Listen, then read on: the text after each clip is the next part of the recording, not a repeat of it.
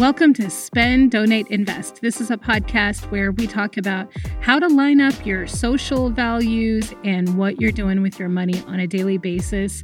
I'm your host. I go by Gigi, that's short for Genet Gimja. And today we're going to talk about why the ultra wealthy in America only give about 1% of their assets away to charity.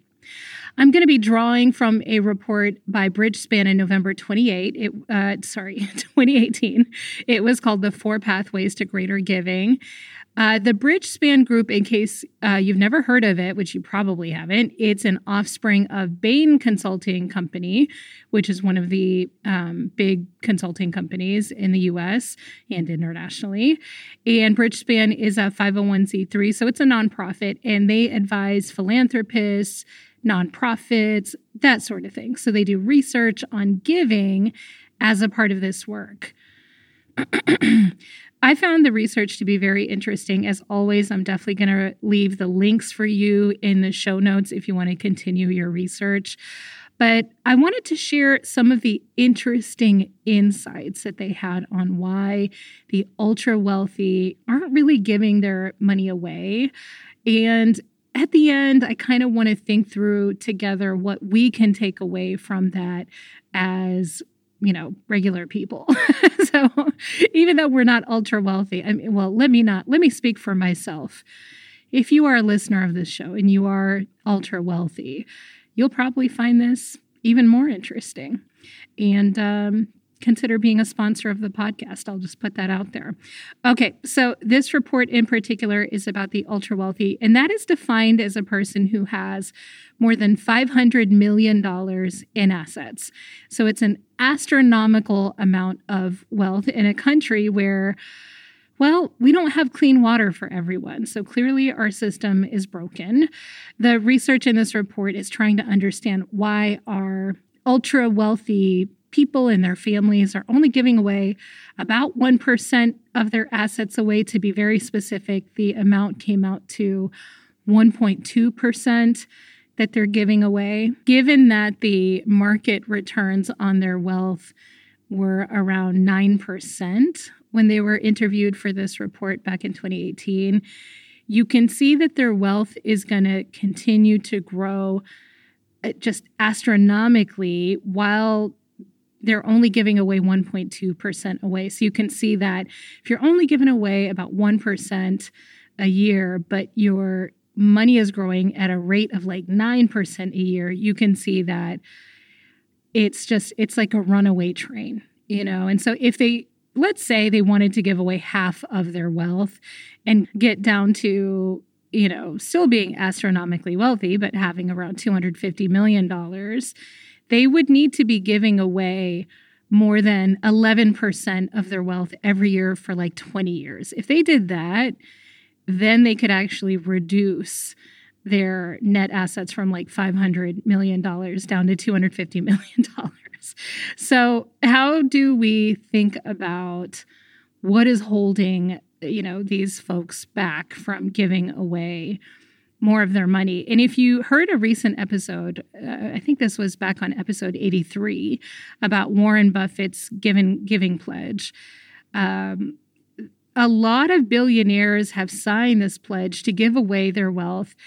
So they want to, right? I mean, we know that they want to, but they haven't made much progress at all. What's going on?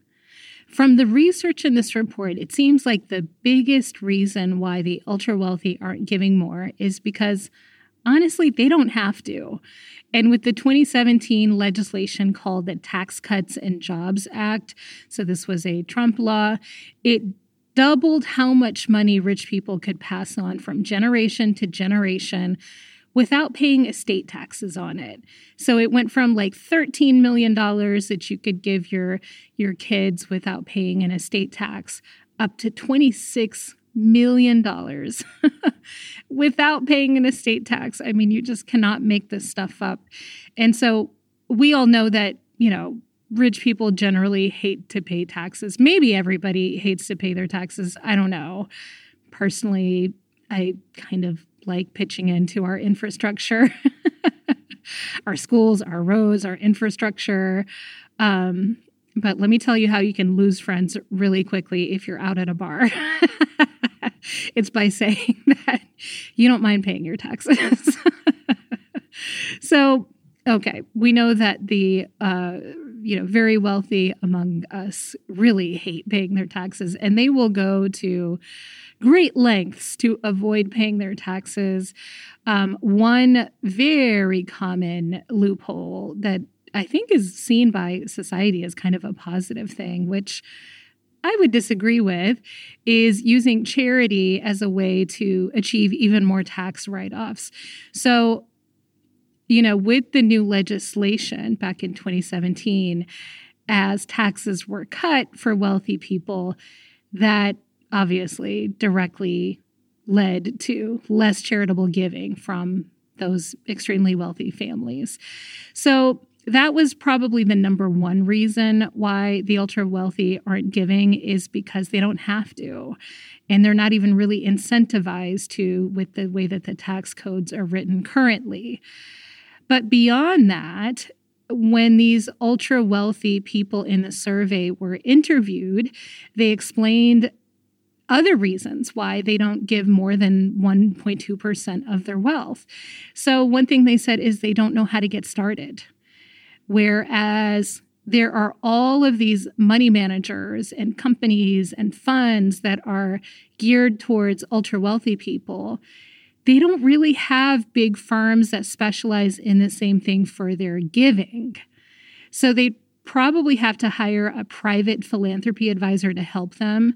But I think what a lot of ultra wealthy people end up doing is they rely on their money manager to help them make these decisions. So their money manager is in charge of not only helping them to grow their wealth, keep it safe, uh, minimize their taxes, but now they're also asking their money managers to help them make decisions about giving away their money. And so if you think about it, the incentive for their money managers is going to be to reduce financial risk, not to give away more money they get paid a percentage of the assets that their client has. Ultra wealthy folks also said that they couldn't find great giving opportunities, quote unquote, great giving opportunities. Um, they could find opportunities to give, but they weren't great enough. And I'm going to be honest, this one really made me cringe. I think there's an attitude that if someone knows how to make a lot of money, they also know other things. and I just I don't I don't buy it. There's an inherent distrust of the professionals who have actually worked in the nonprofit space, who have been in the trenches. I think sometimes with the ultra wealthy, there's an attitude of, well, if they knew what they were doing, homelessness would have been solved by now our public schools would be competitive internationally. Obviously, the nonprofit leaders don't know what they're doing, and we, from the private sector, need to show them how to get things done. Rather than having a posture of, you know, maybe these nonprofits know what they're doing, but have never been funded properly to solve problems that are way more complex than earning a ton of money. I really think that ultra wealthy folks believe it's harder to become ultra wealthy than it is to repair a broken system.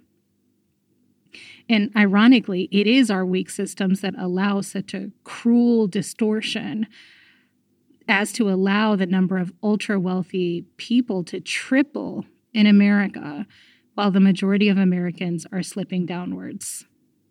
So I'm wondering how we can get the message out to our ultra wealthy fellow citizens. It's easier to become rich than it is to repair the systems that lead to poverty. We can workshop the final wording. That's my placeholder for now. I it's easier it's easier for you to become rich than it is to repair the systems that lead to poverty. What do you think of that? Or maybe it's easier for 1% of us to become rich than to repair the systems for the 99%. I feel like I'm getting somewhere with the wording. Email me and let me know what you think of this. Uh, but if you go back to the research, ultra wealthy folks also explain that they're afraid of giving to the wrong place and then getting skewered in the media. And they also talked about how it can be hard as a family to agree on where to donate their money. Maybe the older family members want to give to their, you know, like religious institutions and museums and that sort of thing. And then the younger folks want to give to more liberal causes. Back on episode 81, I shared some thoughts on how you can get on the same page as your family when it comes to where to donate. Some of my research for that episode was based on the exercises that these advisors take very wealthy families through to try to figure out how to donate together as a family. The ultra wealthy respondents in this um, research project reported that they felt a lack of urgency. we talked a little bit about this at the top of the episode today. Our tax codes don't require them to give, so they don't really feel any urgency. And so their thought process is, you know, maybe when they pass on, maybe. I'm a little skeptical about that, even. I'm not so sure that they're giving away that much money when they pass away, just based on what I learned in the episode about whether or not Patagonia's founder really gave his company away. That was episode 67. That was an eye opening episode for me, that's for sure. So, the little that the ultra wealthy do give goes to the same old hospitals, universities, religious institutions and then some conservancy and arts organizations. They're not really giving towards tackling inequality or growing inequality, which is what has led to there being so many ultra wealthy Americans to begin with. And it's it's odd because when you read about what these ultra wealthy families say when they pledge to give their money away, they talk about the American dream this concept that every generation's going to do better economically than their parents did.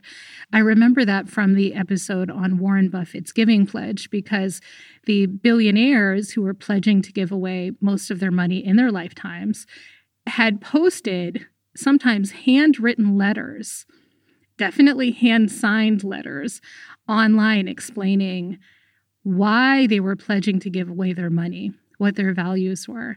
And the vast majority of them mentioned this idea of the American dream. So it's interesting that although they have this value of economic mobility, they aren't actually donating towards causes that would help to reduce the inequality in our country. On the other hand, their donations are tending to go towards organizations that already have huge endowments, right? Those are the universities and the hospitals and things. So, what's going on here? The ultra wealthy are talking about social change goals like eradicating homelessness. Sometimes they mention polio in their letters, but then their dollars don't actually go in that direction. It's so interesting. So, so far, I've shared some of the insights from the report on why the ultra wealthy Americans aren't donating that much in general. But now I'm going to share some of the insights on why they aren't giving towards inequality specifically. Why aren't they giving towards social change? So, the first reason they shared on that specific question is because most charities don't have prepared ideas on what they would do if they got, let's say, a $10 million donation, right? These are big ballers with tons of money to give away and i mean those are the kinds of donations that they might be thinking about is let's say $10 million to a charity but uh, most charities are not going to have a ready-made plan of how they would spend that money, what exactly they would do. And they're not going to have a business plan. They're not going to have like a fully written out plan because it will, first of all, it costs time and money to put those together. And it's incredibly rare to get even the chance to get a donation like that. So it wouldn't make sense to spend your your precious time as a nonprofit leader putting together for a plan for a donation that they're almost never going to get. But I think that's actually what the ultra wealthy donors would want. I think they'd want to be able to go to multiple nonprofits and to say, okay, now what would you do with $10 million if you ever got it? Okay, now you, different nonprofit, what would you do? And by the way, I don't want any of my donations to be used for the staff to be able to spend time responding to my request and putting together these proposals. Okay, never mind. Forget it. I decided not to donate at all. Our taxes got reduced again. Thanks, Uncle Sam. so you can kind of see that that is one of the the big challenges is that the ultra wealthy families are looking for these complex plans from these nonprofits. They don't have the time or the space or probably even the desire to put those plans together because it's just so unlikely that they would even get a huge donation like that. The second reason that ultra wealthy folks don't give specifically to social change causes is because they feel like it's less risky to just donate to the university that's big and it's old or to the hospital or you know the example they give in the report is a library. They'd rather just give 10 million dollars towards building a new library because you know they know what a library is it's familiar. Now what's super interesting is they don't ask for data on how that new library has increased literacy rates in the neighborhood right they don't ask for it they don't ask for proof that it makes sense for them to donate to a new hospital wing. They don't ask, where's the data on increased patient outcomes? But, or, you know, with the library, they're not asking for data on like increased literacy rates in the neighborhood. But when it comes to giving towards social causes, now they're asking for the data. They want to see that their donation moved the needle and it moved the needle within a few years. So there's a double standard that's happening. And I think a lot of us have that double standard, probably most of us. Episode 13 was definitely about that.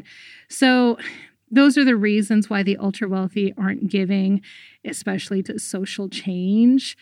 If you actually work in this field and you want to know about the solutions that Bridgespan came up with, I'll definitely link the report for you in the show notes. But for the rest of us, we're not ultra wealthy. We don't work in philanthropy. We're just people that feel really uncomfortable with growing inequality, with poverty, with poor educational outcomes, with homelessness, whatever your thing is that keeps you up at night. I want to share some final thoughts on what we can learn from this research and what might be applicable. I think the first thing we can do is a very simple journaling exercise. Set a timer for five minutes and then answer this question What do I want my donations to do? And see what you come up with. You might find out that you want your donations to give back to your community. You might find out that you want your donations to pave the way for someone who overcame what you overcame. Maybe you get more specific than that. And then the second question I want you to answer is how much do I want to be donating? If you're not sure about that, I have a lot of episodes on that topic, but you could start with episode two. It's short and it's light, a few different ideas for you to consider. So let's say you've journaled both of those questions. All right, so the first one is what do you want your donations to be doing? And the second is, how much do I want to be donating? Then I want you to compare your answers for both of those. Don't spend a ton of time, set a timer five minutes to do this journaling exercise. And then maybe another five minutes just to like analyze your answers and see the difference between what you're actually donating compared to what you want for yourself. Maybe there's a little bit of a disconnect there. And if you're looking to get more alignment between what you want to be donating compared to how much you're actually donating or where you're actually donating, you can check out episode 14, which was called When Your Donations Aren't Stacking Up. Let me know what you thought of today's episode. As you know, the podcast just reached two years old. It's wild to think about. But if you're still here, I'm still here. So let's keep this thing going. You can help this thing keep going by sharing an episode with someone who you think might enjoy it. I just heard from a newer subscriber last week whose first episode was episode 86, which was about where Beyonce donates her money and the philanthropy tour she did alongside her Renaissance tour. If there's another topic you'd like to hear about, or you just want to engage on what you're hearing on the show, send an email anytime to spend, donate, invest at gmail.com. Again, that's spend, donate, invest at gmail.com. Have a great rest of the day, and let's talk again soon.